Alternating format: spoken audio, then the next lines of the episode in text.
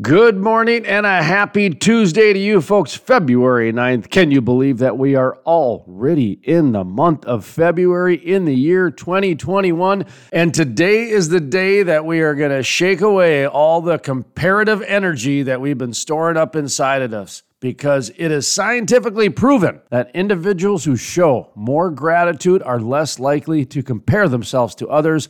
That means they're not wasting time on wishing for things, resenting others, wishing they had more money, bigger homes, fancier cars. Instead, they're grateful for what they have, and in turn, they are happy when others do well and trust that that energy is going to ebb and flow back into their life in ways that they could never imagine. Trust me, folks, having gratitude does work in the marketplace. Now, let's see if we can't get this Tuesday started here. All right, let's get the music going. It's Tuesday. Let's play hard.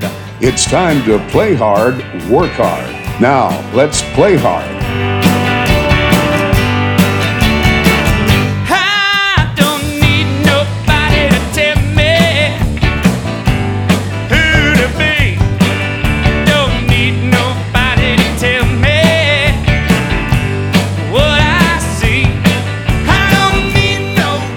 Welcome to the Crude Life Morning Show. Play hard, work hard. My name is Jason Spiess. That is Sterling. We are on Tuesday, Tuesday. today. I got to look at my notes here.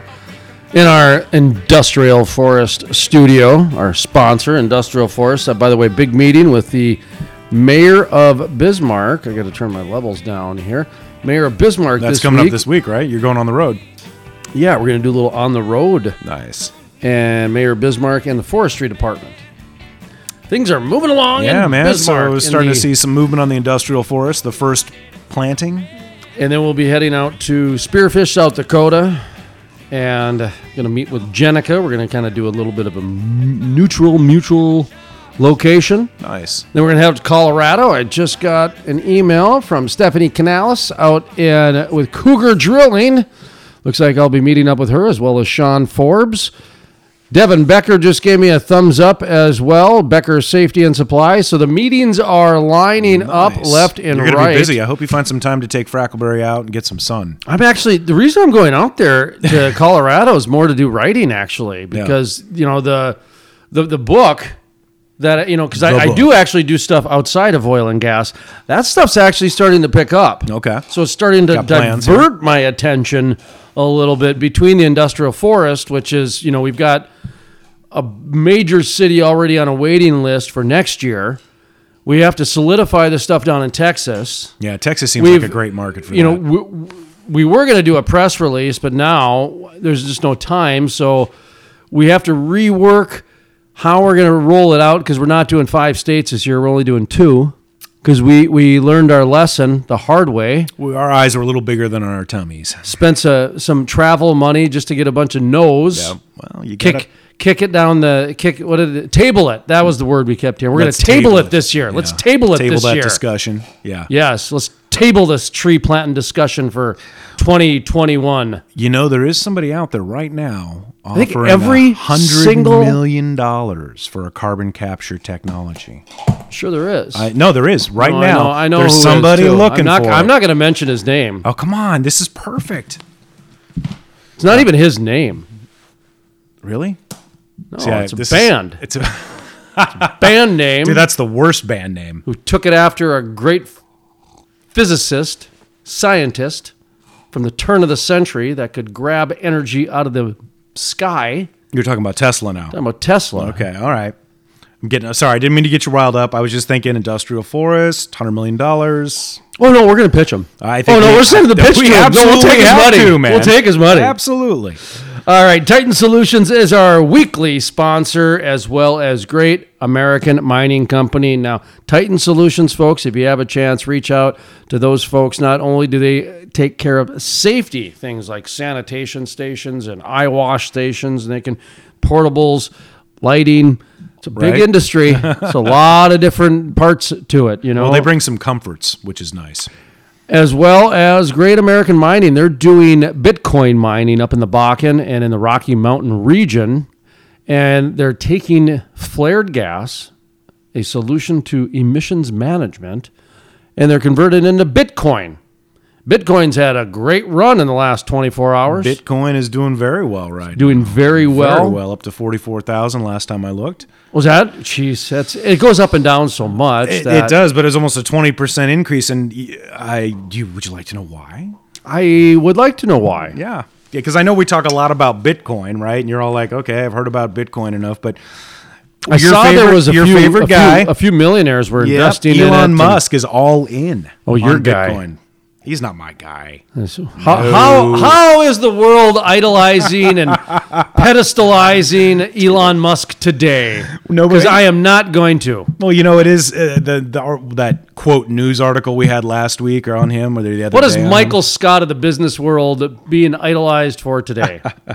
So, okay, last couple of weeks he's been real vocal about different cryptocurrencies. This week it's all about Dogecoin. How did the Tesla marketing and, and public relations team trick the media into doing a press release news story for Elon Musk today? Probably- I'm sorry, man. The last several news stories you brought up about Tesla were nothing more. I know, just- dude. That, that one about the oil rigs. That pro- was that was just shiny keys. That was just. that Oh, was even just- you? Okay, you're Oh, at oh, least absolutely. You're admitting you got tricked Well, too. it was a Okay, good. headline and then no article. It was just fluff. It was- Exactly. Do you see what happens fluff. when I make you dissect those news stories? We can. I get excited about space. I mean, and that's the thing. He just has to say, "I'm going to go to space," and you're like, "Cool." Do, do you see why I don't read the news and I oh, don't have? Oh, I really, yeah, I'm not a not a huge fan, but hey, he's got more money than me. You- but you know what someone told he me did? this He- weekend? what? So we, we had you know there was Super Bowl parties and there was all kinds of different stuffs going on. And, Yeah, you went to a birthday party, I think. Um, yeah, I had a birthday party. That's where this was actually. nice. Birthday party. Actually, got to see people. It was the in it was in a small town bar, Okay. just outside of town, ten miles outside of town. Somebody brought a hand whipped blender Nice. and just started whipping whipping cream in the back. oh, you know you're in a small town bar. when somebody has to bring their own. when, when they serve fried food and somebody has to bring in their own health food options because eh, yeah they had you know said strawberry shortcake Yeah. so they They wanted some whip- like, yeah. I'm just like clapping this is fantastic oh man, So, that's awesome. So, um, so yeah, what happened? somebody was asking me about news and all this different stuff and they were they, they they couldn't believe that I wasn't as plugged in as I was It just it, it still boggles my mind. just on, on, on a regular basis Yeah, well, you're just plugged in on a different way. Right. I just I I don't get into the day to day minutia because I think most of what's in the media today is just marketing for companies. Well, and that article, article, if you can call it press release, was really a great example of just the chaff, man. You know, So just what's the he- This one, okay. So? Tesla, another favorite company of yours, recently revealed it bought 1.5 billion worth of Bitcoin. All right, that's news. Yeah. Okay, that's news. Yeah, that is pretty darn That's- that's- newsy. That's news just for the sheer fact that somebody bought that much Bitcoin.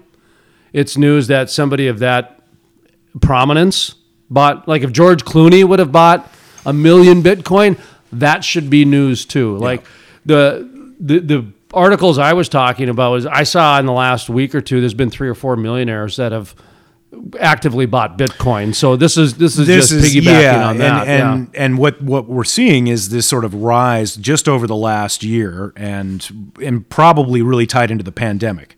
You know, so you've got global debt, you've got increasingly stabilized economies, you've got increased monetary stimulus, you got flat projections. So what they're saying here is that economists are now questioning the future of the world's declining fiat fiat fiat Fiat. fiat thank Fiat. you fiat Fiat. fiat currencies and investors looking for avenues to decrease the reliance on the failing financial system. So, as a person who invests in What was that about the failing financial system? That's what caught my eye. So What was that? What was that quote? Because are they actually talking No, it's about not that? a quote. It's the events of the last year.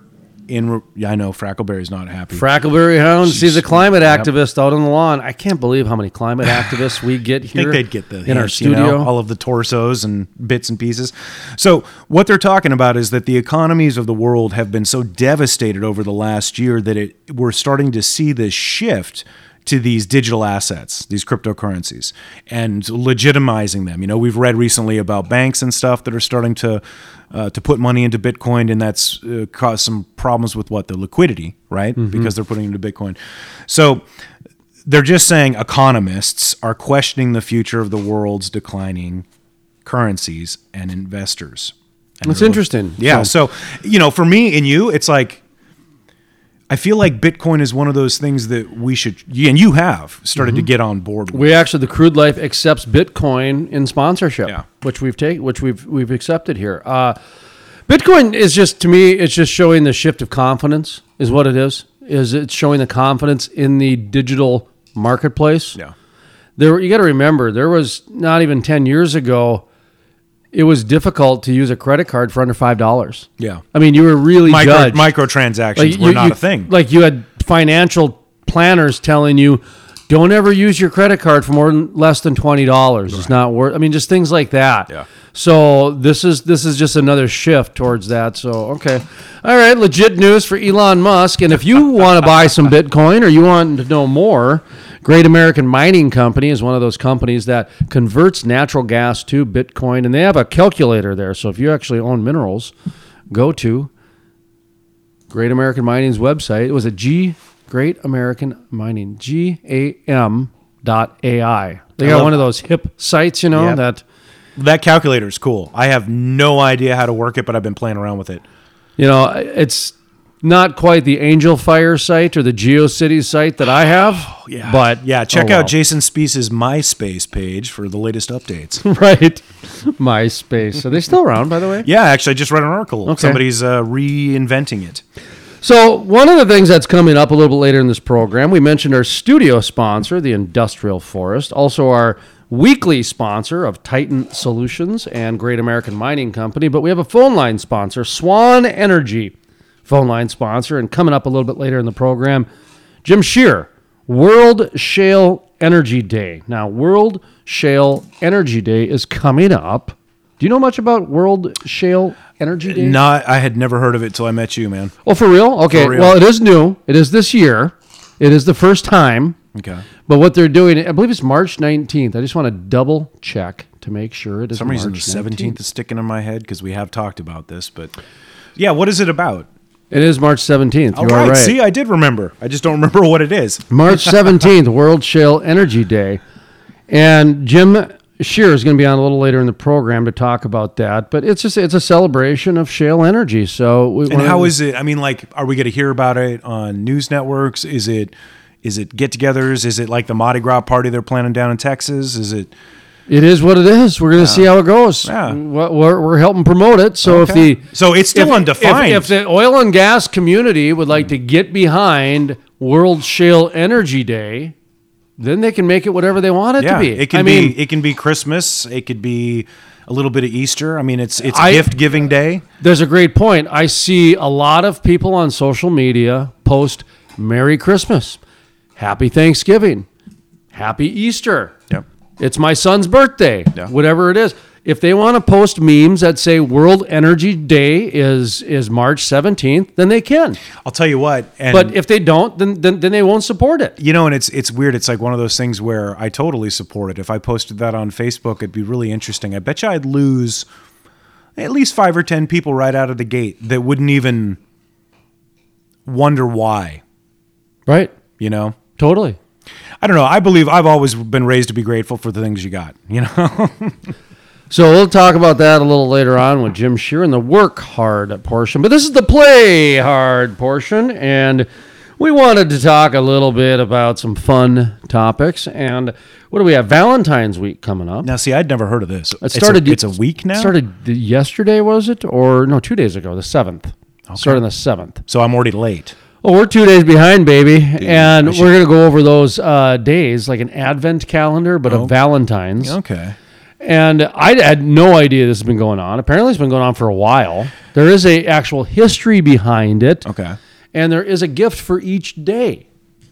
So Advent and calendars. We did that with our kids. It gets expensive quick. you can get very, that's why you just get the candy one every day. Yeah, that's what we end up doing. New gummy bear Yeah, every day. yeah. It's a worm. It's you know, an at ant, first it was whatever. the first year was something unique every time. So hey, I wanted to ask you about. I think it's called abiotic oil. Abiotic. Is Yeah, I mentioned that the other day. Yeah, you mentioned it the other day, and I saw it in an mm-hmm. article, and I had n- what is it? What is abi? I'm thinking antibiotics when I hear that. No, abiotic oil is a philosophy and a theory behind oil reproduces from the mantle in the Earth's core. So it's not necessarily by dinosaurs and fossil fuels. Mm-hmm. It, the ner- the Earth regenerates it. So it naturally regenerates oil. Wow. Right. I'd never heard that. So it has to do with the fact that That would you- be awesome. well, they've never disproven it, they've, and and it's it's actually it, it is a it is a philosophy I do subscribe to. I don't mm-hmm. necessarily believe it because you know that would be crazy, but That's not quite flat Earth. It's maybe But- optimistic. but like I said, no, it's not crazy like flat Earth. no, it's definitely not. but it it is kind of considered fringe science. Yeah. But it's never been disproven. Okay. But I actually believe there's more evidence for abiotic oil than climate change, than than the whole science behind climate change, to be honest, because not to get too technical, but we do have an oil and gas audience, and, Mm-hmm. Yeah. and it is all hydrocarbons based. Okay, so as you get closer to the Earth's core, they're finding like methane, hydrocarbons, and things along those lines. So there's enough building blocks in there for them to believe that there is the possibility that the Earth's mantle can do a reproduction of abiotic oil. Yeah. So that would be something like uh, what's that? Plate tectonics, right? We're uh, constantly shifting. So it's constantly kind of like recycled, re reused, or or new stuff is coming there up. was is that the idea? There, there was part of it that thought that the oil was the grease of the plate tectonics. Yes, that was a theory. That's nutty. right, That's cool. That, that like was part of it. Was Well, that once once the right. Mm-hmm. oil got to a certain point, then the plates would shift. Shift around, Okay. yeah. So if if we're extracting it, then we're not going to shift the plates. Okay, So if we left the oil to just reproduce by itself, well, then all of a sudden you'd have major shifts in plates, tectonics, and things along those lines. Right. Okay. Not to get even deeper, the climate change and plate tectonics, there's actually a very good correlation between those two. In fact, that is a conversation I wish people would have more of because that is an excellent example of what's going on. Yeah. I can't How so? remember the guy's name. I think it's Wegman Okay. who came up with plate tectonics. Okay, professor, he's a scientist, and he died penniless, getting made fun of. Okay, he because Nobody he- bought into it? Nobody bought into it. Oh. No, it wasn't until like 20 years after he died that science accepted his hypothesis because for years he would bring new evidence that his remember science is observation Yeah. that's all it is at the end of the day is observation Yeah. he would bring his new observations into the established community of consensus science Mm-hmm. well consensus science said no this whole Pangea idea is you're on drugs. So were they- wa- was but, the- but they would they would ridicule him. They would they would shame him, and they would use the type of things that would not allow him to practice his his, his Just totally discredit. right. Yeah. to where he died penniless. Like a reverse flat Earth. But he was right. Yeah. He was right. And he kept bringing evidence that they couldn't dispute. They could only shame. Well, that's where we're at today with the that's where climate science. with the that's shame. where I'm saying. Absolutely. That's why it's so interesting that you brought up that plate tectonics from abiotic oil because abiotic oil is like one of those uh, topics that the uh, overnight coast to coast uh, AM does the the aliens show. You know, once a year they'll do an abiotic oil. Well, I saw it in an article and thought it was a typo at first. Yeah, I just had Right. no idea. Yeah, I'd never heard of it. No, it's a real thing, Okay. and it's um like I said, it's never been disproven. But it's one of those things where you just can't really talk about it. Like, there's probably people listening right now that think I'm a nut job cool, just cool, even cool, talking cool, about cool. it. But Yeah. I, for me, I love talking about this over I don't know uh, whatever. Just Kim about anything else? Yeah, whatever Snooki or Kardashian's doing. Is Snooki a thing still? Yeah, she was on some commercial the other day. Really? Oh, yeah, Just still Some- getting her Snooki on. Right some on. commercial on some show. I you know on on my my YouTube. Stretching that 15 minutes out as far as you can. Oh yeah, Laughing so- all the way to the bank, though. Well, we should probably take a quick break. When we come back, what do we got? Oh, by the way. U.S. Senator Kevin Cramer's on in this program too. So we've got, oh boy, World Shale, World Shale Energy Day. Jim Shear coming up in the Swan Energy Work Hard portion. It's a lot of shh sounds. Let's do some. Valentine's talk when we come back because guys, you got you got to get your engines going. And it, Valentine's on Sunday this year. Well, and apparently you're late already, so and there's COVID, so you, uh, I don't even know if dinners are going to be a thing. But I don't know. I'd like to know more about your because you're you're a, a man on the move. What do you got planned? It's crickets. All right, we'll take a quick break. We'll be back, folks. I feel all right. Well, I'm doing okay. Well, I'm here for the moment, you know, and then I'm on my way.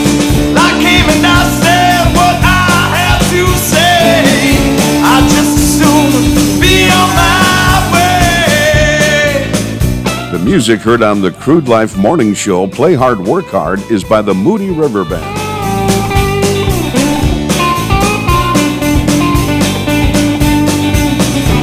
The Crude Life, Play Hard, Work Hard It's sponsored in part by If you have natural gas leases and are looking to sell them, Swan Energy wants to talk to you today. Give them a call at 866 539 0860. That's 866 539 0860. Swan Energy is buying up natural gas leases and they may buy yours too. Give them a call today. The Industrial Forest. It takes an industry to build a forest. Hey folks, Jason Spiess with The Crude Life. Did you know about half the trees planted in the last 20 to 30 years have died within the first year? Lack of watering, transplant shock, special interest groups, poor growing conditions are just a few reasons it takes an industry to build a forest, and that is exactly what the industrial forest does. Sustainability sheds, critical pipeline systems are implemented to ensure the forest survives and absorbs carbon for decades to come. It takes an industry to build a forest. If you're interested in sustainable forests, growing industry jobs, check out theindustrialforest.com. That's theindustrialforest.com. Play hard, work hard. Now, let's play hard.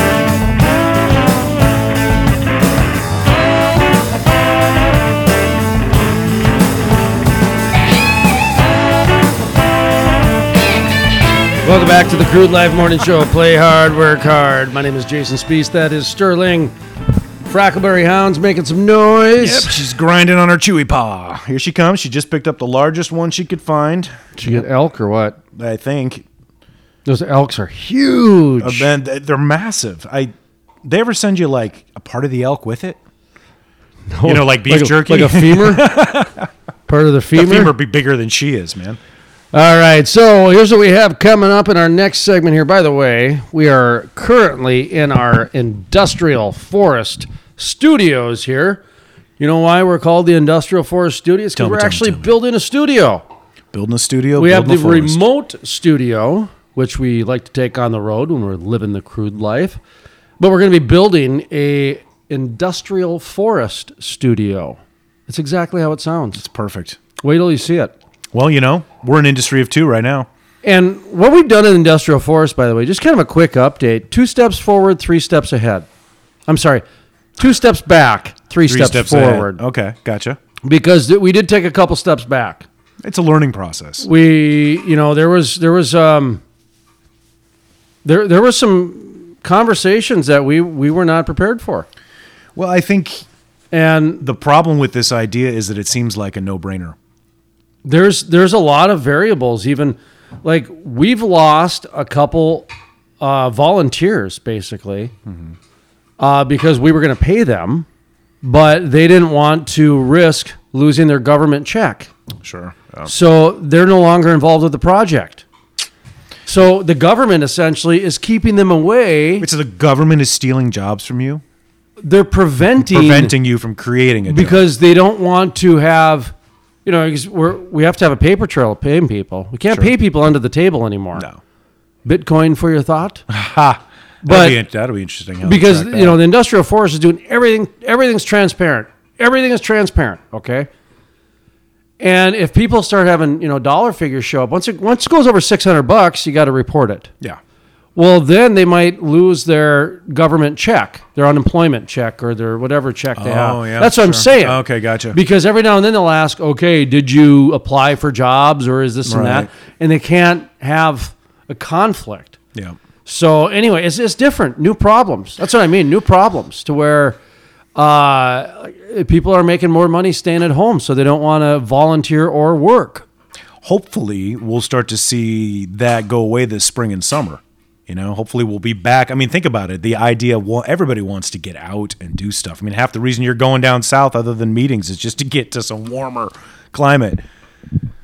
Did you talk about the slippery slope earlier? Was that off Yeah, we were talking about the slippery slope. Off the air, was yeah, it? about freedom of speech. We did. Okay. Yeah. What you just said, the slippery slope, that remain positive. Everybody's always po- remain hopeful, remain positive. Well, eventually you got to get into reality. Okay. Well, yeah. I hear this in oil and gas all the time. Mm-hmm. Okay.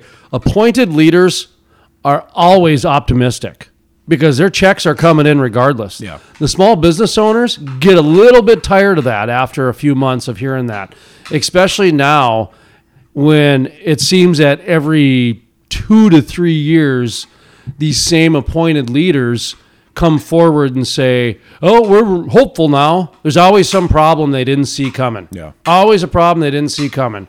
And for the small business owners, oh, she's eating that She's shin bone now.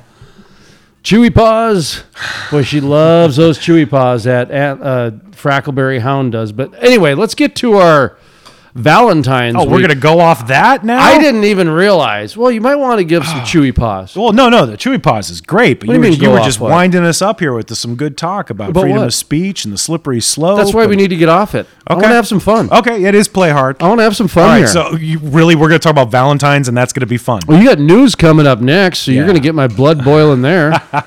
We Well, I already spent the musk, man. You and your idol worshiping. Actually, that was a legit news story. See? so I'm getting better. Okay, hey, I'll call a. You know, I'll, I'll call a news. a Eventually, news. I'll read the whole article before I bring it to you. So February seventh was the start of Valentine's week. Now, what is is this? I mean, who who started Valentine's week? Because I know my wife and her best friend celebrate birthday week. That's a thing, Right. right? Well, Valentine's week depends on who you ask, I guess. But what I've been able to f- gather in the third century AD, Valentine was the bishop of Italy. You're going way back, Right. This is can we? We- We'll get there. Okay. He performed weddings for couples who were not allowed to get married for a whole week. Okay. He would allow couples that were not allowed to get married to get married for that week of Valentine's Day. All mm-hmm. right.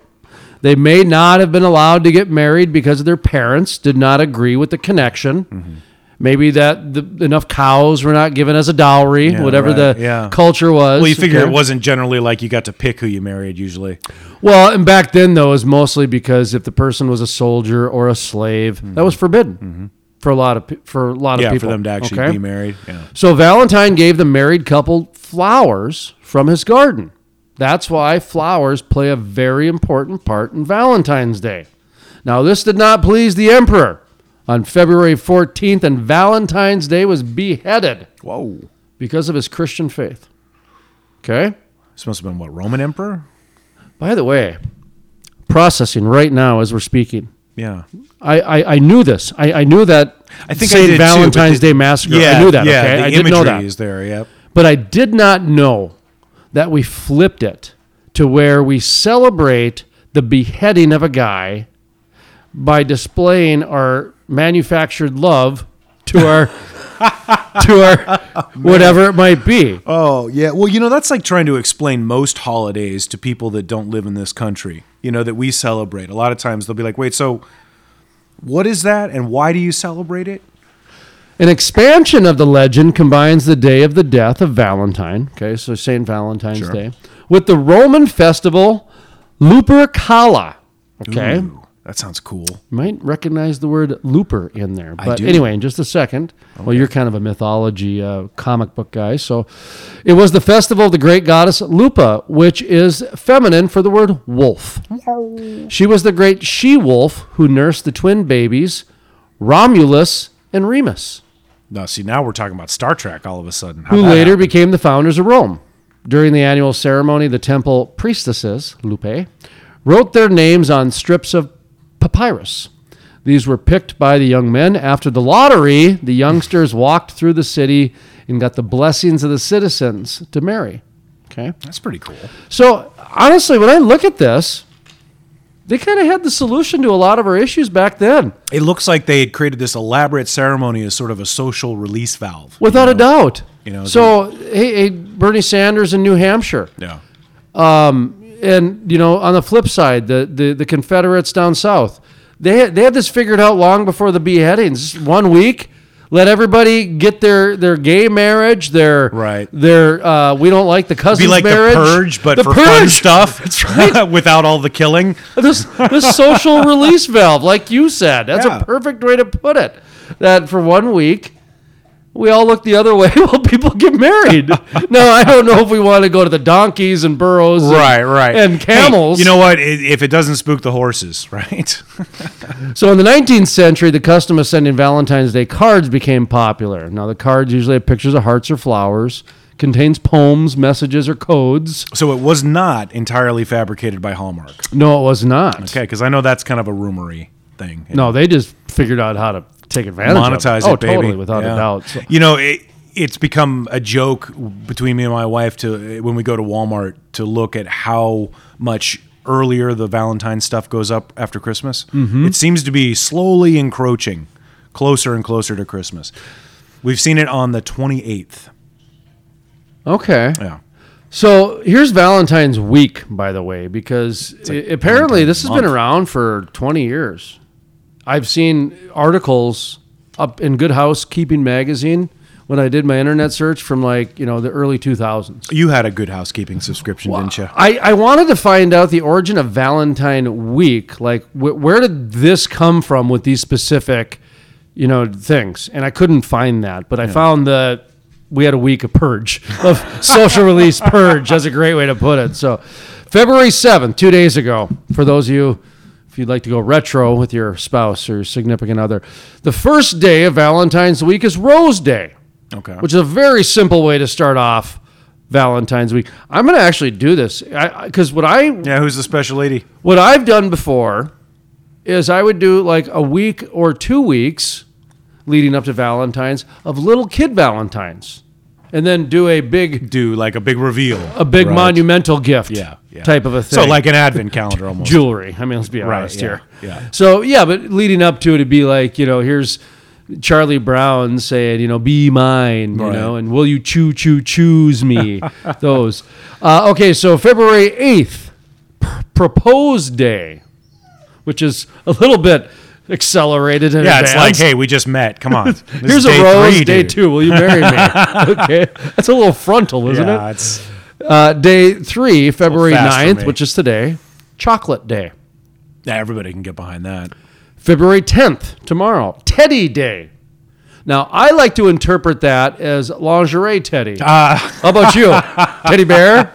that was my first thought was teddy bear, but I've been married a long time. No, just bring back a Teddy Roosevelt statue. Here you go, honey. A bust of Teddy Roosevelt. Man, Here's, that's here's movie the Ted. That is awesome. the, the bear. The right, Ted, right? The movie? yeah, that was with okay. yep, Mark Ted- Wahlberg. Yep, Mark Marky Wahlberg. Mark. Yep.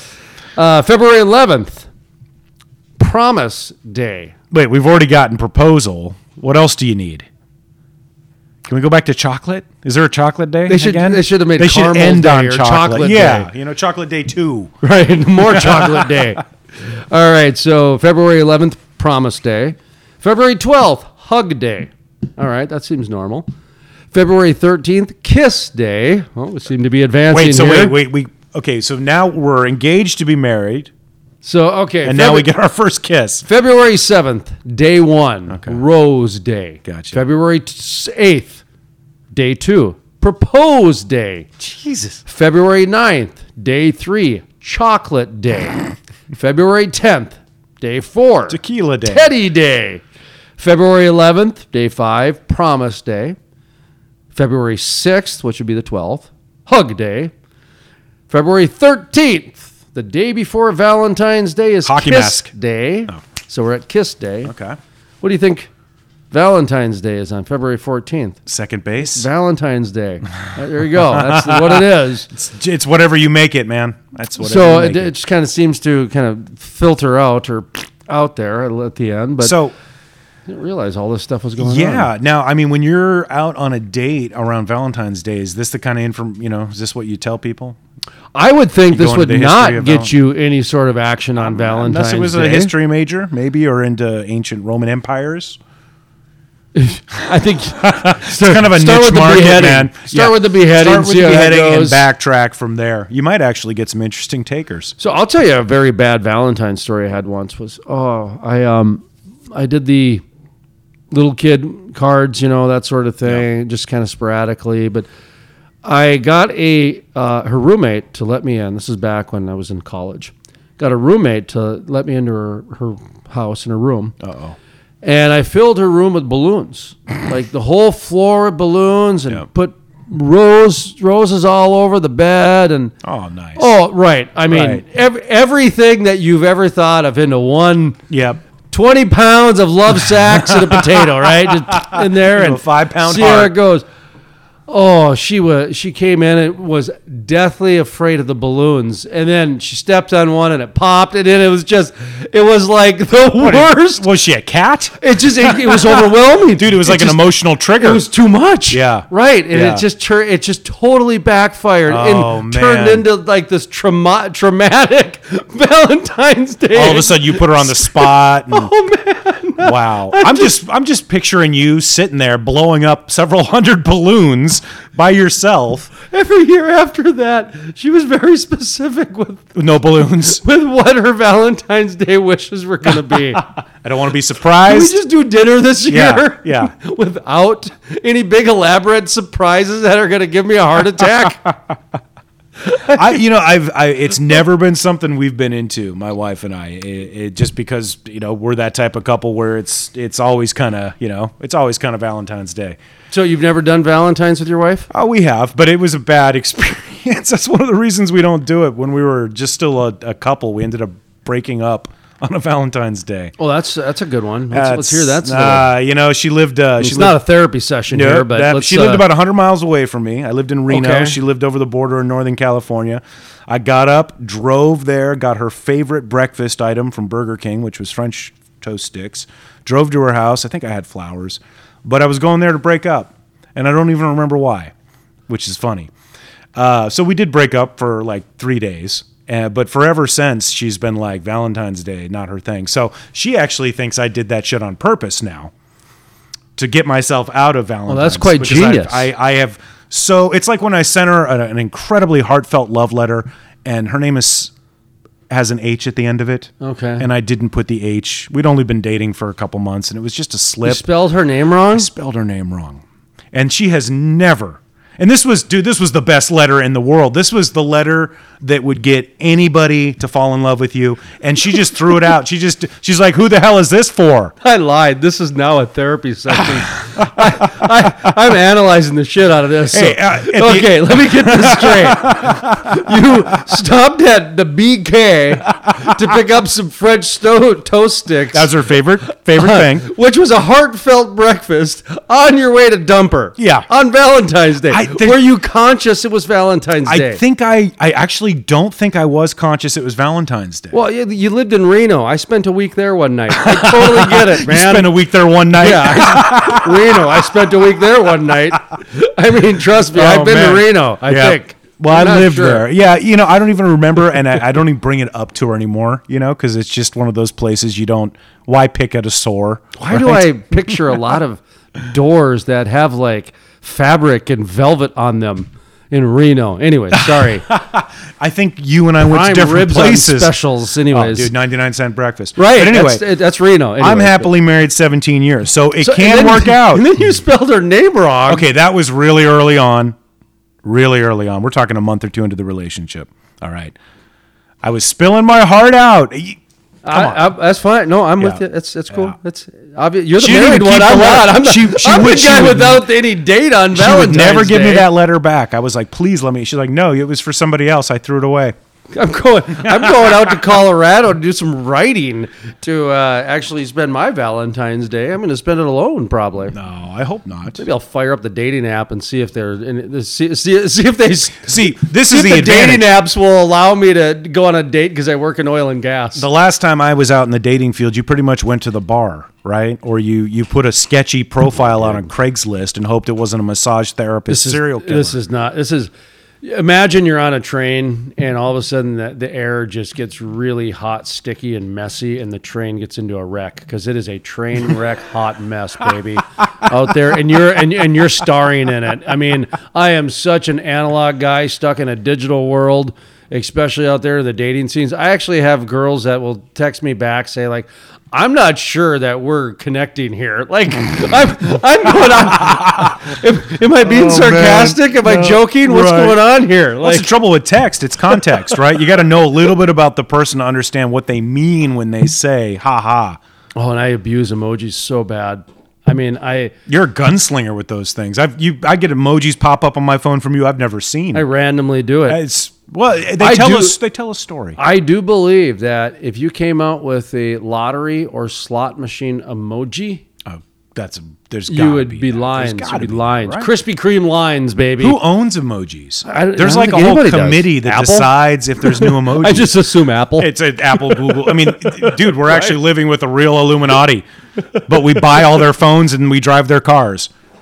It's, is it the Illuminati, the Freemasons, or you know, choose choose your master now? We're actually getting to the point where we can we can You can see. pick your master. who- is it is it behind the Wizard of Oz or is it you know is are you in the Matrix? Which one Yeah, are you going you to going pick? to go to Mars with Elon Musk? Yeah.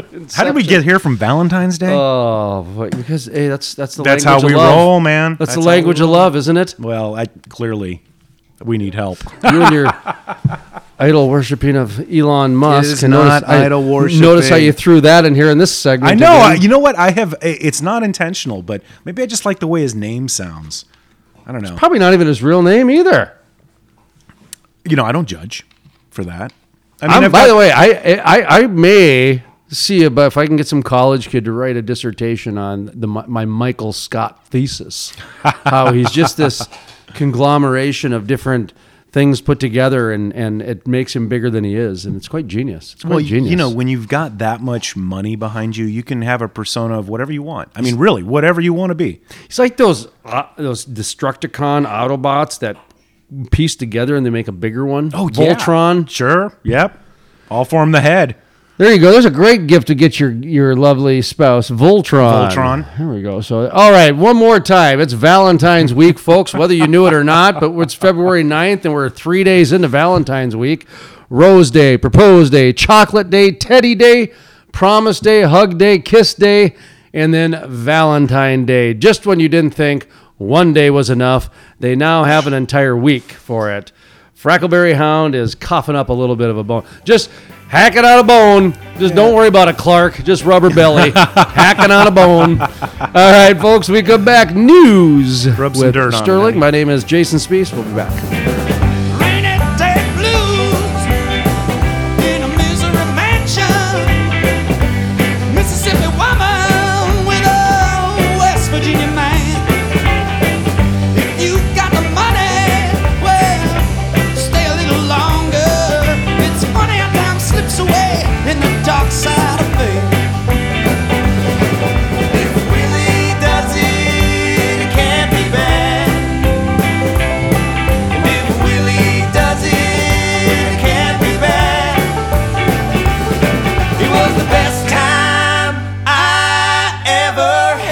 The Crude Life. Play hard, work hard. Is sponsored in part by If you have natural gas leases and are looking to sell them, Swan Energy wants to talk to you today. Give them a call at 866 539 0860. That's 866 539 0860. Swan Energy is buying up natural gas leases and they may buy yours too. Give them a call today. The Industrial Forest. It takes an industry to build a forest. Hey folks, Jason Spiess with The Crude Life. Did you know about half the trees planted in the last 20 to 30 years have died within the first year? Lack of watering, transplant shock, special interest groups, poor growing conditions are just a few reasons it takes an industry to build a forest, and that is exactly what the industrial forest does. Sustainability sheds, critical pipeline systems are implemented to ensure the forest survives and absorbs carbon for decades to come. It takes an industry to build a forest. If you're interested in sustainable forests, growing industry jobs, check out theindustrialforest.com. That's theindustrialforest.com. Play hard, work hard. Now, let's play hard. Welcome back to the Crude Life Morning Show. Play hard, work hard. My name is Jason Spiess. That is Sterling Frackleberry Hounds looking right at me with those beautiful brown eyes. Oh. Frackleberry Hound, of course, came to us when I was checking out a reclamation site. She came running out. She was a stray, went through the proper channels, and Frackleberry Hound is now a thriving, working member of the Crude Life Morning Show. Play hard, work hard. She's part of our PR team. She goes out there. You know, uh, she's awesome. She's, I mean, she gives you everything. She brings people in. She breaks that conversation or the icebreaker, right? So, yeah. remember to speak into the mic. Sorry, I'm just busy looking at her. I know you're looking over at her and talking to her. I always say it to my son when he, uh, someone will come over and he'll look at me. Make eye contact, son. He'll talk to me when the person's behind him that asks the question. Ah, okay. And I'll say, No, Otis, you got to speak to the person who's talking to you, not to me. Oh, you're his translator. Anywho, uh, where are we at? It's a news segment, by the way. But first, we want to give a thank you shout out to the Great American Mining Company. They're doing some emission management solution. If anybody out there has flaring issues, they can convert your flares into Bitcoin. If you're a mineral owner and you would like to convert your minerals into Bitcoin, they've got a calculator at their website. You can take a look at it. Also, Titan Solutions, thank you very much for being a sponsor this week. Our week long sponsors coming up a little later in the program. When we work hard, Jim Shearer is going to join us World Shale Energy Day. That is March 17th. He's going to give us all the details on that on our Swan Energy phone line. All right, our Industrial Forest studio, here. All right. nice in here. I what else it. do we got? We got Good news air. coming up here. We got Valentine's week. We already did that. News. All right. Let's get the news sounder here. All Okay. right. Okay, well, let's see. I'm trying to decide if I want to make you laugh or your blood to boil first. So let's start with New Mexico. New Mexico Land Commissioner increases oversight of oil and gas operators. Okay, so oil and gas operators must abide by their contractual obligation to run productive wells on public lands and clean up when they're finished or face a new enforcement hammer. Their word, hammer. State Land Commissioner Stephanie Garcia Richard launched an effort late last year to more strictly enforce the terms of the state's oil and gas contracts, most notably companies' obligation to plug expired oil wells and clean up junked equipment, debris, and spills when their leases end. You know, this is uh, th- these are interesting uh, stories here because there's a lot coming at the operators at one time, and You think that's on purpose? no, Just no, sort of the a domino Um, effect of things happening? depends on how you look at it. You know, I mean, like after going through these industrial forest meetings, I can see where a lot of this stuff is coming to light now. Uh, there's a lot of tabling it, a lot of kicking the can, a lot of we don't want to talk about this. Yeah. Uncertainty. I mean, And come on. no, Yeah, no, they just controlled the marketplace that long, and the marketplace is out of their control now. Okay, Circle the so wagons. Circle the wagons. well, when you think about it, there's some of these states. How I mean, you, what was the abandoned well? Did you give the account? What was the abandoned wells you mentioned? What was the part? Oh yeah, well that was a, that was a separate segment, but yeah, what they're talking about here is the land office has invested in a satellite technology to take aerial photographs of state lands and catch littered and contaminated sites. So they're bringing online more assets to be able to to enforce what they already have in place. Um, she's also recently banned the commercial sale of fresh water from public lands to fossil fuel companies to encourage them to use recycled water. Well, yeah, you mentioned about they're basically going to start holding people accountable to plug their wells. Yeah. Okay, so um, this is this is why I get on the the wind issue. Okay, is that there's still states that haven't put together decent reclamation programs in oil and gas. Okay, Yeah. I mean they have, but not all the way because if a company goes bankrupt. Well, the state in like in North Dakota, I think it's a five thousand dollar bond or something like Really? that. And of course, what oil company is going to say, "Oh no, we want to pay more"? Yeah. So that's not the oil company's fault. That's the state. Okay. So what happens is the reason why a lot of these are abandoned mm-hmm. is because the oil company went bankrupt. And the guy who owns the land, he can't afford to plug it. And the state doesn't care. The Yeah. politicians don't care. This is an example of the local officials screwing over the oil company's public relations. This is this is to me that's what this is. Yeah. And when when you talk about they don't have good reclamation programs in place, that type of thing. So that's how I'm looking at a lot of these abandoned well issues. So I didn't um, realize there was so many. Oh, it's it's unbelievable. You know, and that they go back, uh, you know, basically to the beginning of when we started pumping oil out of this country back in the 1800s, apparently. the taxpayers are going to end up footing the bill on this. Well, you know, I wonder. It's like cost trillions of dollars. there's got to be some. trillions of dollars. Yeah, I don't even know what you do. You know, how Well, do there's, you? there's over two million abandoned wells. So there's got to be a whole market out there for people that can cap wells, right? Oh yeah, like Curtis Shuck, he's with the Well Done Done Foundation. Mm-hmm. He's he's on record, right on this program. He went out originally trying to do this as a marketplace thing, Sure. and they and he heard the same thing I heard at the forest. I was going to say I'm starting to hear a theme here. he heard the same thing I heard at the forest. Mm-hmm. Are you a nonprofit? Well, you better be because it's the only way you're getting our money. Yeah. That's just because that's the only language. It's all been sort of manipulated, so it's the only language they can understand. It's it's the way that the structure is set up.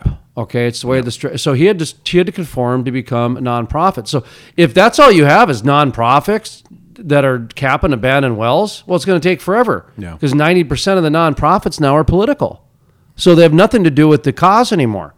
Why do you think the United Way only gives a nickel out of every dollar? So, I, so this is uh, totally. I, I could be ignorant here, but you know, like shovel-ready jobs, right? Everybody likes to talk about shovel-ready jobs. It seems like if we're gonna if we're gonna fork out some federal dough here and pump it into the economy, wouldn't this be a really good use what's of some people in the oil and gas community to build a?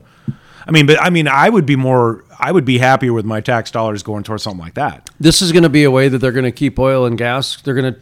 This is going to be a way they're going to transition out of oil and gas. They're going to. They're going to pay oil and gas companies to cap wells, and then when they're done capping wells, well, that's the end of their Yeah, business. save too. the last bullet for yourself. Whatever it is, you know, it's just they did the same thing with coal too. They slowly weaned them off it. Yeah. And it, this is this this is one of those things that they're able to use, and I think it's it's uh, it's it's it's kind of tragic on a lot of different levels. But You know, it's weird. You know what we haven't talked about.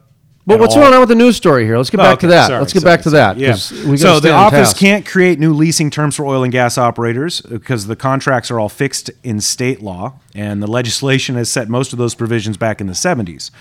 So they're kind of locked into what they have. The state leases lands for other purposes, you know, grazing, renewable energy. But apparently, oil and gas account for, surprising, more than 90% of the leasing revenue, putting about $900 million a year into the New Mexico state coffers. What was that bit on recycled water? Okay, so the land office, they're the the new satellite technology to take aerial photographs of state lands and catch littered and contaminated sites, Garcia Richards said. And she recently banned the commercial sale of fresh water from public land to fossil fuel companies to encourage them to use recycled water. She says state land is a public resource and it needs to remain a resource for years to come.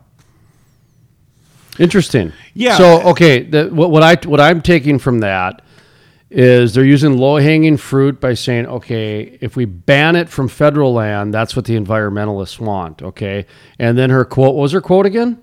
State land is a public resource and it needs to remain a resource for years to come. I take that responsibility of the office very seriously. So does she believe that state tax dollars are a public use too? Because the oil and gas companies pay a shit ton of taxes. Well, and apparently, at least in New Mexico, uh, almost But what I'm getting at is that she, what she's doing is taking low hanging fruit Yeah. and doing low hanging pandering too. Yeah. Okay. Now let's back the train up a little bit more. In that sentence before, you mentioned something about uh, she was banning. What was that? What was the word ban? She's banning freshwater sales Yeah, she's banning freshwater sales. rather than She's banning the commercial sale of freshwater from public land to fossil fuel companies. to encourage recycled encourage water. recycled water. Okay, so this is again where leadership is going the wrong direction. Oil and gas companies are all about bottom line. They're about saving money. Mm-hmm. Yeah. Okay. So if they're if they're going to play this game, it's not going to work. What they should do is say if you use recycled water, we're going to discount. Yeah. That's that's what they that's how they need to attack the oil and gas incentive- companies. incentivize Is say if if you do something that's going to change the behavior in companies, Mm-hmm. and it's going to make our job easier, so we can go to our constituents and say, "Hey, they're recycling water," because that's really all they want. Yeah. They want to be able to go to their constituents and say they're doing this. So by banning something, they're saying it's my way or the highway. Mm-hmm. We didn't like that Trump said that, but now that we say it, it's okay. Well, and you That's know what they're doing. What you've got is 50 states that are, you know, New Mexico, Colorado, states like that, where they are basically taking a look at everything they can do that looks good but doesn't really do anything. Like I look at this, you know, like you do, is the recycled water thing. It's all about the bottom line, which a lot of times goes hand in hand with efficiency, right? Mm-hmm. And we talk about carbon offsets and stuff like that with this climate change uh, Paris agreement. I'm wondering about how about offsets that make more sense with oil and gas and government. You know, okay, we can do this. Help us do that. I think I think we got to go the other way. Instead of giving these politicians and these appointed leaders more options, I think we got to take options away because these are simple prob- problems. These are simple these are very one-sided arguments that are being won in the media. So I keep going back to let's let's not give them more options and justifications. No. Hold your ground. Like don't apologize that you're an environmentalist and qua- qualify saying, well, you know, these guys are really good environmentalists. Well, assume they are. Because the minute that you put that justification out there, they won. You're now reacting. They won. That's why we're not apologizing here at the Crude Life anymore for a lot of this stuff because we're out planting trees. We're out recycling highways. Doing We're stuff. adopting pets. We're actually we're we're not influencers, we're doers. Yeah. Well, we get shit done. You're you you look at the big picture, but one of the things I like about you is you live in your three foot world. It's what can you do around you that makes something positive happen, whether it's the Frackleberry Hound coming in, whether it's the highway, you know, any of that stuff. So, yeah, I mean that's what we need to see is instead of this tit for tat, let's see some actual action, doing. What's the next news story? Let's, let's spe- speaking of Okay, you know what? Talking about uh, uh, wells, you know, and untapped, and I guess what they're called is orphan wells, right? So I did not know this, but America's first oil and gas rush began before the Civil War, with New York and Pennsylvania at the forefront. In 1821, the country's first gas well was drilled in Fredonia. The 1st mm-hmm. oil well came to Rushford in 1860. So, going back that far, New York State now has an estimated 35,000 abandoned oil or gas wells, while Pennsylvania has more than 600,000. Ohio's really bad too. They think overall, America, the United States, has an estimated 2 million orphan wells. What this article is talking about is using drone technology to locate That's a low estimate, too. oil and gas wells.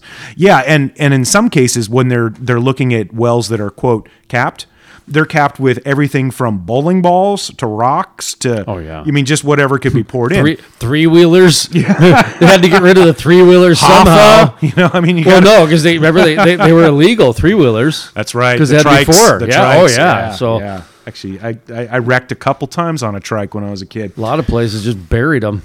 So yeah, kind of like the uh, uh, what was it the ET extraterrestrial game back in the day. So the wells here pose multiple risks. This is something I hadn't thought about: methane, uh, greenhouse gas, chemical reactions, Oh, stuff there's like that. places in Ohio where if you're out on a nature hike, you just might fall into an abandoned well you know, this is one of those because things. Because it's there's no way of knowing. Well, listen, There's no way. Yeah, well, it's it's kind of like you would never take your dog or your horse out there, right? Because they're gonna go into a gopher hole or something. And It would be like knowing where every moonshine shack is down south. I mean, because well, seriously, they didn't back in the 1800s. They didn't have a record for Yeah. these things. yeah, where's if- Bob's Mill? And if and if somebody had oil in their backyard, well, they were gonna they were gonna process it. Right. It's kind of like those people in Alaska who still use coal because it's on the beach. right, it's there. It's they just- can pick it up. They can walk in their backyard and pick up coal and just that would go be through. awesome. Yeah, so would love it's a big chunk of coal. Throw it in there. There's this month's heat. Man, that's security right there. I if you got, you know. friggin' coal in your backyard, That's what's called a natural resource. I might have to move to Alaska. All right, so so check what's this the out. story? Yeah. If this is interesting, if all orphaned and abandoned oil and gas wells in New York State were plugged, the equivalent of nearly 750,000 metric tons of carbon dioxide could remove from the atmosphere, which is the equivalent of removing the cars of Buffalo for one year. So this makes me think this is something that somebody could do that wouldn't hurt an industry and would help everybody, uh, man. My, my head hurts on that story. Who, who- who's that by? What, Uh, let's what news source is this? This is from Binghamton University, State University of New York. Very liberal college. Very liberal college. So Well, okay. that no no that story contradicts itself in the same story. the whole intro is is they have no way of determining how many abandoned wells there are, and then they try to give you some sort of fact of how much methane they're going to pull out. They don't know. Yeah, they don't, and that's why. So the, the, there's no reason to give that hypothesis. That's a fear mongering climate change story. See, I actually, I took. I mean, maybe maybe you're right. I took something totally different Oh, from my that head paragraph. hurts from that. Go ahead. Yeah. From that paragraph, I took, hey, here's something we could do that would reduce carbon dioxide in the atmosphere without having to screw over oil and gas people. This is where my conspiracy mind comes in because what that did is that invoked an emotion out of you, and that's what it was designed to do because there was no fact. It was all speculation, and there's no point in having that in a story. So, are you anti-capping wells?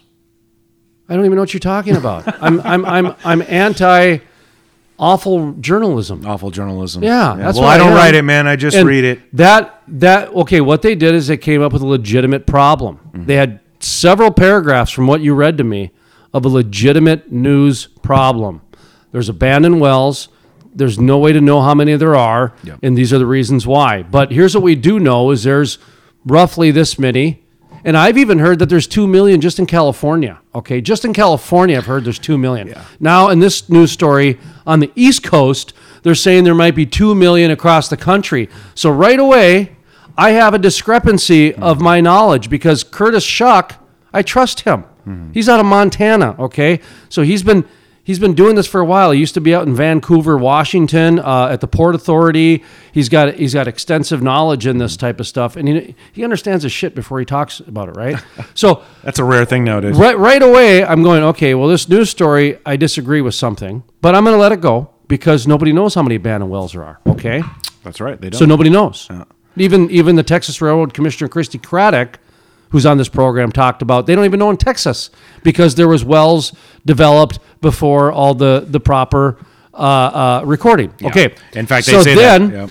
it transforms into oh, but if we did this, if we if we if we speculate, speculate, speculate, here's a greater future that'll make you feel good, and you that, and that's what you you did. You you Mm-hmm. went right for it, and that's what I'm saying is that they teach you in journalism not to do that stuff, and now that that stuff's gone, this is all normal. It's just sort of now. the- it's just the- sorry, just sort of man. that- It No, hey, just- man, you- like you- I said, that story made my head hurt. I guess so. Well, you want to hear the cool part about it? Yeah, I do, actually. Okay, 'cause Okay, go on. The cool part is they're using drones.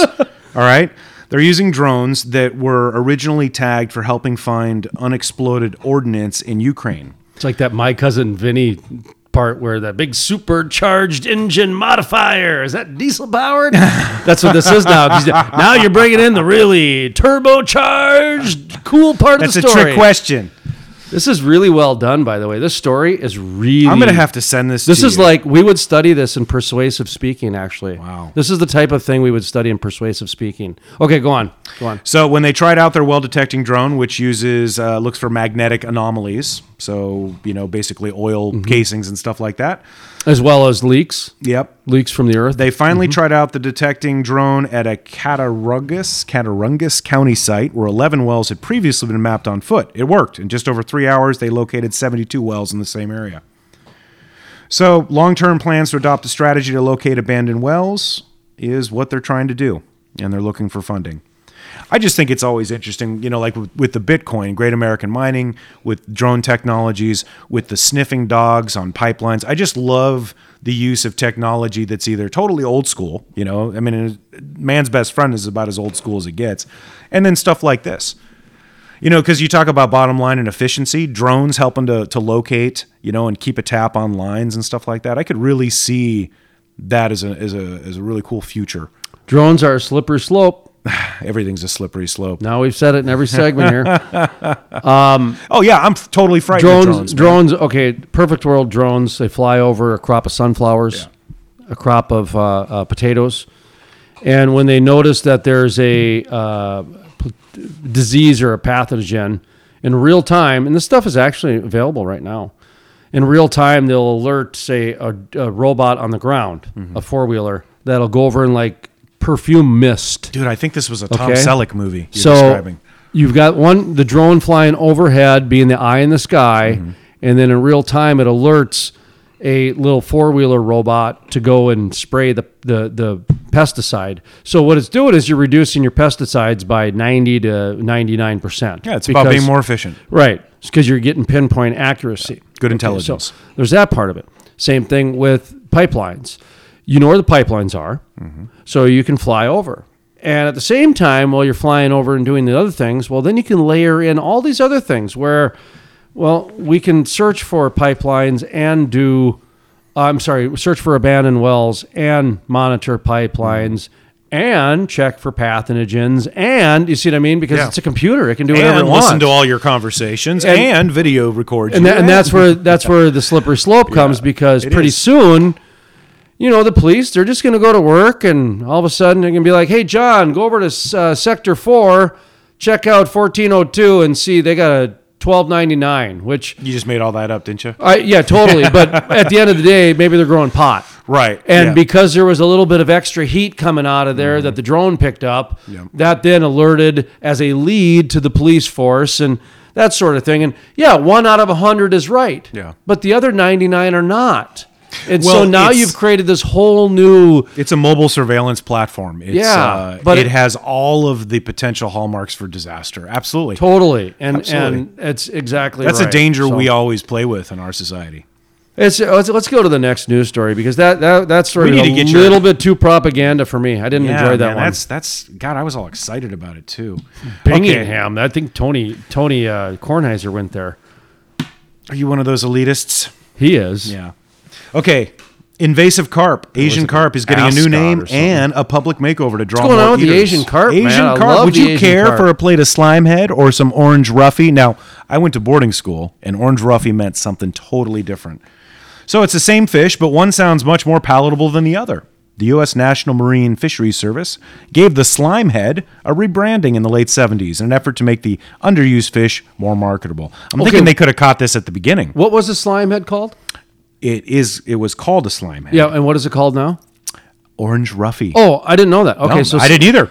Okay, I Yeah. did know that lobster was considered inhumane to give prisoners at one time. Oh yeah, Why? Because it was the crustacean. It was a cockroach of the sea, Okay. and in Maine they would not give lobsters to the prisoners because it was considered inhumane. And so Weird how then food there's been a changes. rebranding. Yeah. Uh, Edward Bernays, the uh, nephew of Sigmund Freud, Mm-hmm. he was one of the great marketeers. In fact, he came up with the term public relations because propaganda was bad by Germany. Sure. Mm-hmm. And so, uh, Department of Propaganda, Ministry of Propaganda. And Edward Bernays got people to eat bacon. It was considered uh, the, a throwaway. It was uh, salt. It was the Yeah, underbelly, pork. Yep, yep. underbelly of a pig. Same Uh, with so- brisket and stuff like that. that he was got the- uh, good-looking uh, housewives Mm-hmm. in magazine ads cooking eggs and bacon for Mm-hmm. breakfast, and it became an American. But Edward Bernays, he did uh, cigarettes, so he did a rebrand branding of that. He got women to what do you call them? Uh, torches of freedom. torches of freedom. He got a bunch of women of de- debutantes, Mm-hmm. um, elitists, socialites to walk down. Ma- I believe it was Madison Avenue in New York, and he got all the newspapers in the area to take pictures, take pictures of of, women. Uh, torches of freedom. I, bel I believe that's what it was called. Man, it must have been hard to put together a so PR thing back then. they're doing this with the Asian carp. That is fantastic I love because the Asian carp is an invasive species in the Mississippi. Yep. And it's wreaking havoc. It's wreaking havoc. And it's like the boa constrictor down in Florida to where they'll just let you kill them all day long. They- Yeah. It doesn't, there's no limit. They no- encourage it. in fact, they, they call it a season. That's just That's whacking day, isn't it? Right. And with the Asian carp, though, the motor agitates them. And so they jump out after you. Right. And so they flip out. So there's people with bow and arrows. It's a sport on the Mississippi. Try to hit him on the fly, They, huh? they, they, they'd have a fish, whatever, bow, bow and arrow fishing. It's awesome.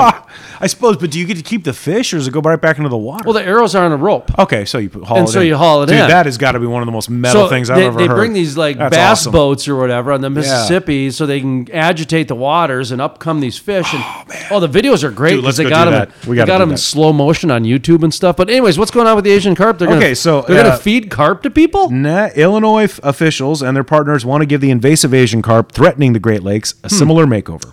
Illinois went pot recreation about a year ago. Now, all of a sudden, the Asian carp is delicious. Interesting. Hmm. The goal is to grow the fish's image as a healthy, delicious, organic, sustainable food source, which will in turn get more fishermen, removing more tons of the fish from the rivers just outside of Lake have- Michigan. This is like what you're talking about. We want you to kill as many as possible. Well, yeah, because they wreak havoc. They, they go in and they, they eat parts of the rivers that they're not supposed to eat. It's like the zebra mussels. Yeah. Nature's way of cleaning because it actually it's cleaning the water. Actually, the zebra mussels. Oh, are. I've seen some lakes around here that look like they're in the Caribbean. I mean, they're they're just crystal blue. They're uh, That's zebra mussels. I know. but I- they but they take out a lot of yeah, wildlife. it makes things look pretty, but it's sterilizing the lake. nature's way of balancing all the boats. Yeah, actually, Seriously, probably. Yeah. No, I'm I'm being dead serious. So they, they don't have a name yet. It's being kept tightly under wraps for a big rollout in June, prior to the Boston Seafood Show in July. They're not going to call it Asian fighting carp or whatever they're That would be awesome. Well, the only way place I've ever seen carp on a menu is on a Vietnamese menu. It's deep fried with the head on it. Apparently, because I don't care for any kind of fish, Asian carp is a plankton feeder, so it's a different type of Oh. flesh, much cleaner, sweeter tasting meat than the bottom feeders that Yeah. we're used to. Yeah, that would make sense. So that would make uh, I would make think all the difference in the world, right? tastes like whale. Then I have no idea. whale What, have you eaten whale? No. How do you eat what? no, I haven't. but whales eat plankton, right? Yeah. Okay, so Asian carp were introduced in the 60s and 70s to control algae blooms. Isn't it funny how Sift we it through their baleen. we keep trying? That's their teeth. Yeah, and I know that because I read bedtime stories. Tell me more, Mister Science. Anyways, go on. Sorry. What was your? What well, was you know, it's just interesting that we. It's like we, rea- we react to something, right? As a society, as a as a government Mm-hmm. or whatever, where we go, "Oh, that's bad. That's not safe. Asbestos or something like that." In this case, they're trying to. They brought them in in the 60s and 70s to try to control algae blooms. That agricultural facilities and other things like that help. we brought the Asian carp in. We brought it in on purpose. Oh, I didn't know that. So that's what's interesting. I didn't either. Is that? But that's what's interesting to me is it's like uh, we brought it in to try to address a problem that we had created, Mm-hmm. and then we created another problem. Almost makes you wonder. like, This is an example of the definition of environmentalists think they know better.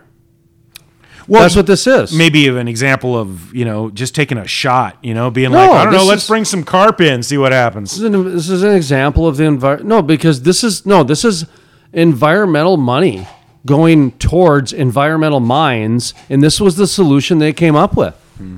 This was, I mean, this wasn't a bunch of oil companies sitting down saying, "Hey, let's balance the ecosystem by bringing in Asian carp." No, this was the DNR people. This is like the problems with Yellowstone that the the you know that I've been talking about Yeah. before. That was that was, that was the environmentalists too. These are the people who go to school to become environmentalists. All right, My, in the media right now, the people who've gone to school to be journalists, they're the ones creating the problems right now in the media. Yeah, I oh, mean, oh, totally. Yeah, dude, that's a whole nother subject. But But yeah. that's what I'm saying. The mm-hmm. people who are are supposed to be leaders are not. Well, I think yeah, I think the problem is is that uh, any anybody who is a real leader is afraid to stick their neck out if they're in a position of leadership, and everybody else thinks they're a leader. Well, they like their granite home. They, So they like their check granite this out. marble. In order to try to deal with this problem, yeah, we're there's plans and works for 778 million Asian carp barrier at the Brandon Rock Road Lock and Dam on the Des Plaines River, about 27 miles southwest of Chicago and Joliet.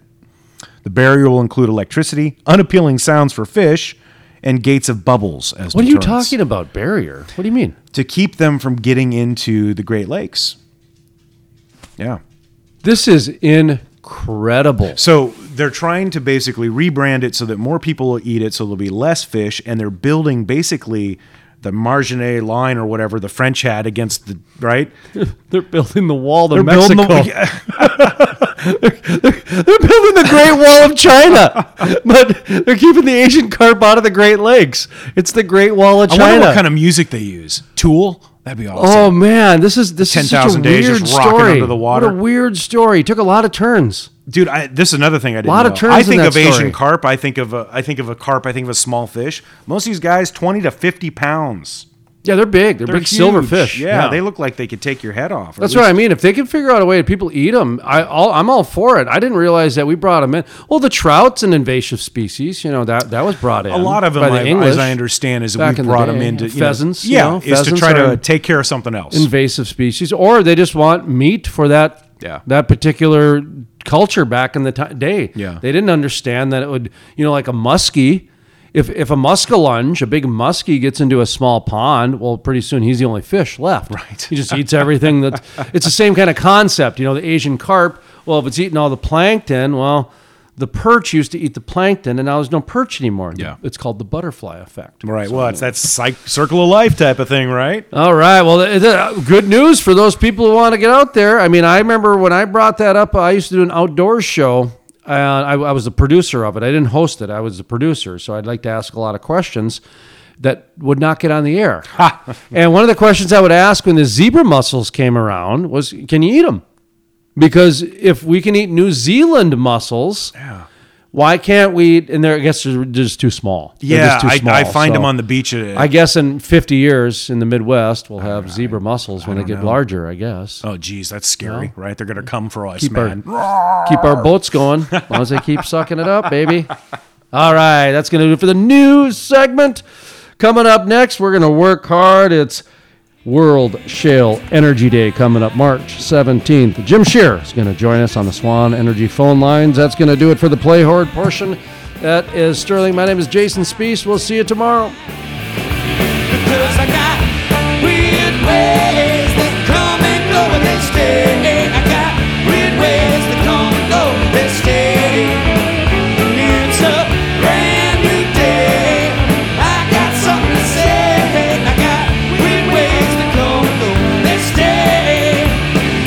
Music heard on the Crude Life Morning Show, Play Hard, Work Hard, is by the Moody River Band.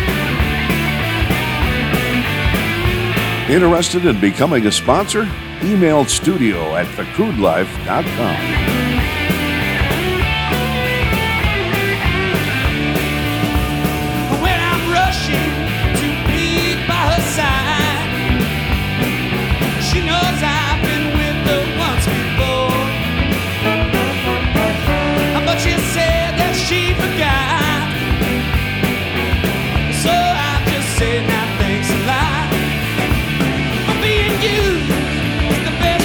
The Crude Life with Jason Spiess. Thank you for joining the program today. If you want to look at America, you go to Permian and the Bakken, and, and that's what America should be united as one. And that's exactly what we are. And, and then, you know, that's what I love about the oil and gas industry. one county in Kansas, one single county, produced 9% of the world's oil. That was oil that won World War I. As the British said from the floor of Parliament, the Allies floated to victory on a sea of oil. work's picked up here in the Permian Basin. Yeah, leadership really needs to take a look at how it, we've been doing things and constantly make changes in how we can do things better.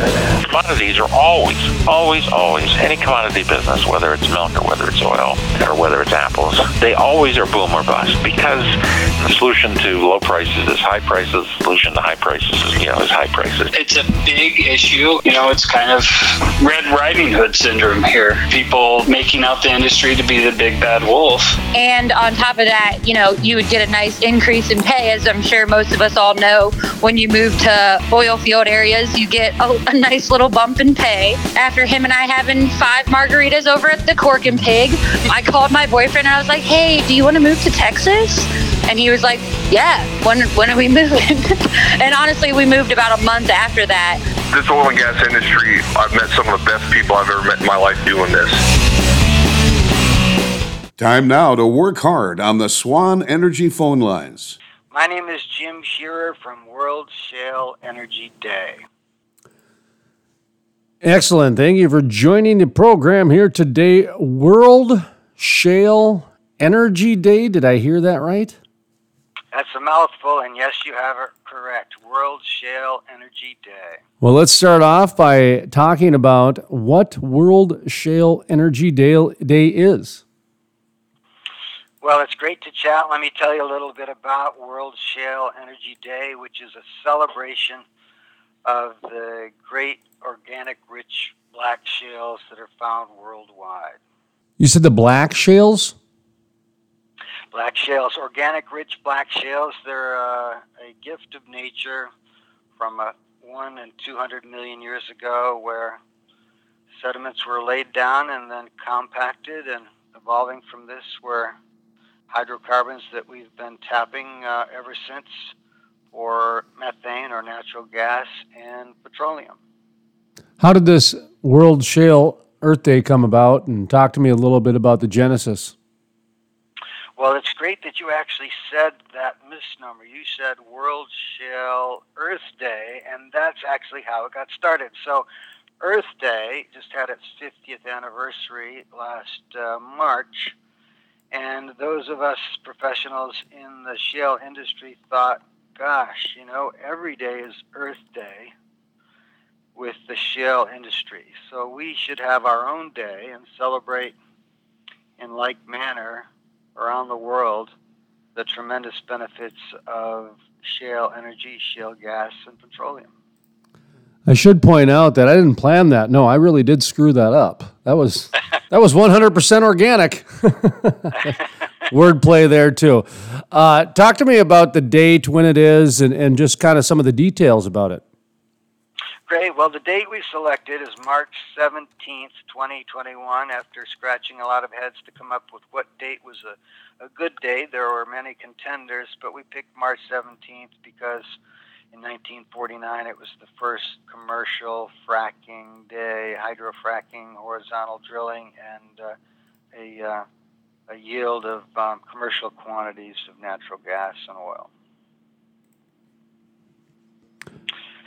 So therefore, we decided to set that day once a year as an annual celebration of World Shale Energy Day, March 17th. Interesting. I didn't realize that about the uh, date, the significance. Well, as I said, it was a challenge. Uh, many of us uh, threw out many ideas about what day would be best to uh, be challenged to find the first recovery of natural gas, right, and the first date of the recovery of oil. These things go back millennia. So uh, we just simply picked a commercial uh, um, uh, fracturing job that yielded a commercial quantity of uh, natural gas. And this is a global um, movement. Is that correct? That's a good question. So yes, it is the World Shale Energy Day. It could also be called an International Shale Energy Celebration or a global Shale Love Fest. This is a, a group of people who who are uh, part of the industry who want to share uh, share and celebrate uh, during events on that single day the uh, transformative nature of organic rich black shale and also the innovations like horizontal drilling and, and rock tickling and fracturing that uh, that allow that uh, shale to liberate that gas and oil that's been trapped there for a few hundred million years. It's really a, uh, nature's gift to us all uh, that we can uh, now get to something that's been sitting there, uh, made for free and and more easily um, captured than ever before. World Shale Energy Day. Now, if my notes are right, happening March 17th. Is that correct? That's right, March 17th, all day, 24 hour uh, celebration. Everybody can be involved. If you go to the website, you'll get details at worldshaleenergyday.org. That's O R G. And uh, sponsors and participants are building now uh, a group of uh, activities and celebrations. Some are doing celebrations in their home offices. Some are doing celebrations by having lectures and webinars. Some are celebrating by uh, taking tours to, to facilities. But with the overlay of, uh, overlay of COVID, uh, there'll be a little bit different celebration this year than the next year. Hopefully, we'll have more of a, an in-person celebration everywhere. A lot of it's going to be over social media, I imagine, with the pandemic and some of the restrictions from state to state. Talk to me about how you guys are raising awareness. You, you did a little bit, but you know, just kind of in a concerted effort, how you're going to raise awareness, some of the distribution outlets. I mean, coming on the crude life is one way, so you don't have to name that. We're already doing that. Well, the nice thing is that uh, the internet is everywhere, right? So while it's true that shale formations are not found in every country, there, there are certainly beneficiaries worldwide. So you use the internet and social media with this newfangled thing called a hashtag, right? The pound sign or the at sign, and you can post on Twitter and Facebook and LinkedIn and Instagram any and all messages, and you'll see more and more postings come up from all of the uh, sponsors and partners and friends of this this um, uh, this um, celebration. So this is actually day one, the inaugural World Shale Energy Day. So we call it day one of one day for shale energy. Somebody listening might want to participate. They might want to sponsor. They might want to help out. How can somebody do all the above? That's great that you asked because the website tells all. So at worldshaleenergyday.org website, www.worldshaleenergyday.org, are ways to make donations with the PayPal button, and you can fill out the contact form and say how you'd like to participate. And it could be individuals who simply want to celebrate. Uh, we expect celebrations in a couple hundred countries around the world, and those are people who uh, who have been beneficiaries of shale energy. Many don't know that all of our hospitals and cogeneration plants and factories and uh, enterprises and schools use natural gas and, and oil, and, uh, and we're all beneficiaries in some way, and there are industries that build tools and utilities that help all this work. So we expect a worldwide celebration, and uh, social media on the internet is the way we're going to spread the word. Looks like you guys are taking donations on your website too. Talk to me about uh, the donation process or the sponsorship process. How, uh, how are you guys, you know, making money? You got to give yourself a plug. That's great. So, uh, small and large donations are, are posted on the website at the Donate Now button uh, using any debit card, credit card, PayPal account. It's easy. It's um, frictionless. It's um, encrypted. It's safe. It's uh, it's the standard way to make a donation. No checks have to be cut, written, or sent. You simply just go online now, which is really nice because with COVID and uh, people wanting to do things touchlessly, it's uh, easy to do that. And sponsors send us their logo, a high resolution logo, and we put their logo on the website with a link back to their website to bring them more traffic and more attention.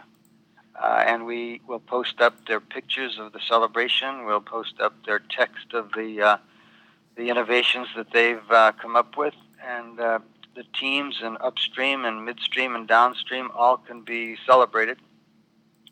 So if you have a story you want to tell and you want to show it on uh, the website World Shale Energy Day, we'd be happy to post it there. And we're thrilled to have supporters and sponsors and uh, media partners uh, it's uh, it's our first year, so we have modest expectations, but year over year, we hope to uh, grow this initiative and this brand to be um, an important contributor to marketing in the, the uh, world shale energy uh, market.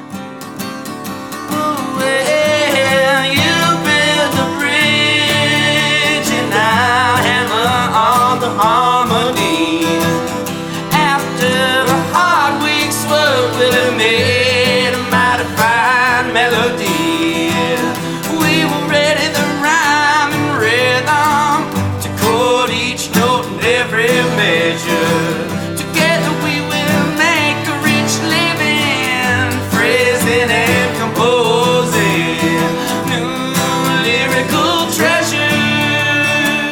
Music heard on the Crude Life Morning Show, Play Hard, Work Hard, is by the Moody River Band.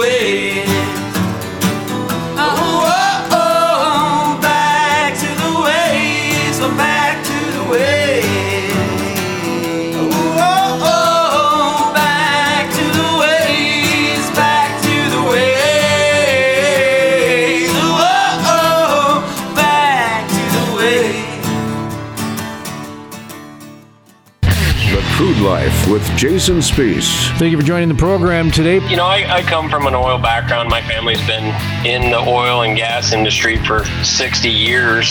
Uh, I, I think the thing with the younger generation is the younger generation has pretty much bought into the climate change phenomena. They really believe everything that people tell them. We just want to thank everybody that has been so supportive of us, and especially you, Jason. Without without your help, I don't think our event would be as successful as it is. So I, I don't want to be real critical of them because being a guy who's, you know, dad has several small businesses and, and coming from that sort of small business background, I get it. I mean, the, the, the operators here were put in a real bad position by the state of North Dakota. I'm glad that we've got people like you to pay attention and bring us information on stuff like this. Prices can't go any lower for services. I, I, they're they're too low right now. I, our margins are in the single percentage point if we're lucky, and we're not lucky that often. You're exactly right. ESG is becoming more and more important to shareholders. I can speak for my 20 companies. They take it very serious. It makes perfect sense, and I thought you had a really good show last week. Jason, I love your inquisitive questions because you you ask important questions that uh, that lead to the most important truths. Hey, this is Kevin Cramer representing proudly the state of North Dakota, in the United States Senate. Talking to Jason Spiess, who's like the best energy interviewer in the world. No one does an interview like Jason Spiess. We all like living the crude life, so. The Crude Life with host Jason Spiess. My name is Jason Spiess, and this is the Crude Life Daily Update.